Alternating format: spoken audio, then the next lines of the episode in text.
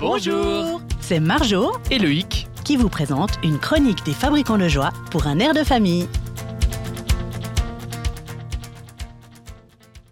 Chers auditeurs, bonjour, c'est Marjorie dans Un esprit de famille et aujourd'hui j'ai le plaisir d'accueillir à nouveau Guy Seller pour la suite de nos petites chroniques sur le thème du mariage et du couple. Bonjour Guy. Bonjour Marjorie. Alors la dernière fois, nous avons parlé euh, du mariage comme un lieu où le faire aiguise le faire, ou comme si le mariage était donc un lieu pour se développer l'un l'autre au contact euh, de son conjoint.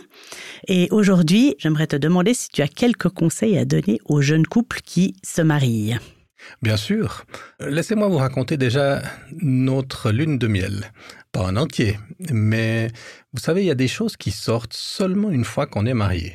Parce qu'une fois marié, en fait, on met le costume marié, mari, femme qu'on a découvert dans notre famille d'origine. Moi, par exemple, je n'ai jamais vu mes parents avoir un conflit. Chez ma femme, il y avait régulièrement des conflits, ça faisait partie de la vie de tous les jours. On criait, on s'expliquait, on se pardonnait, on tournait la page et on avançait. Et dans notre lune de miel, après deux ou trois jours, on a vécu tout d'un coup un conflit qui pour moi tombait de nulle part. Ma femme est arrivée vers moi comme un volcan en éruption, criant. Et moi, comme je n'avais pas de modèle, j'étais complètement paralysé. Et ma femme, euh, ne trouvant personne qui avait dû répondre en face d'elle, est venue m'agresser encore plus fort en me demandant des explications, ce qui m'a paralysé encore plus. Et j'ai réalisé que dans nos familles d'origine, on développe des modèles, des manières de faire, que ça des soit schémas. Pour la, des schémas exactement, que ce soit pour la communication, la gestion des conflits et toutes sortes de choses.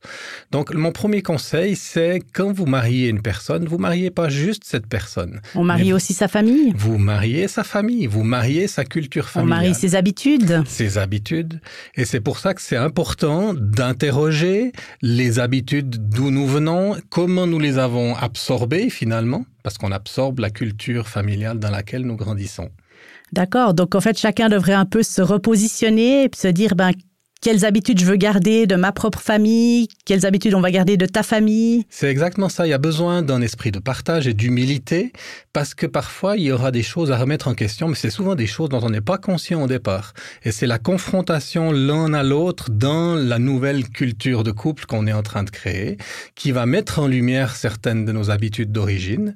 Et c'est là où on a besoin de cet esprit de dialogue et d'humilité pour pouvoir les remettre en question. Donc la communication avant tout la communication, l'écoute et un tout petit peu d'humilité pour pas être sûr que sa culture est la meilleure. Eh bien, merci beaucoup Guy Seller pour euh, cette nouvelle façon de voir le couple et puis les conflits, ce qui sont pas toujours évidents, mais pour lesquels il y a des solutions. C'est tout pour aujourd'hui dans Un esprit de famille et je vous encourage à retrouver les livres de Guy Seller, Une vision pour la famille et Une vision pour les enfants dans l'Église, qui sont disponibles aux éditions de Jeunesse en Mission sur le site www.gem-édition.ch. C'est tout pour aujourd'hui et à la prochaine fois. Cette chronique vous a été proposée par les Fabricants de Joie, une organisation chrétienne active parmi les enfants, les jeunes et les familles. Alors retrouvez-nous sur www.fabricantdejoie.ch et à bientôt pour une nouvelle chronique avec Loïc et Marjo. Ciao, Ciao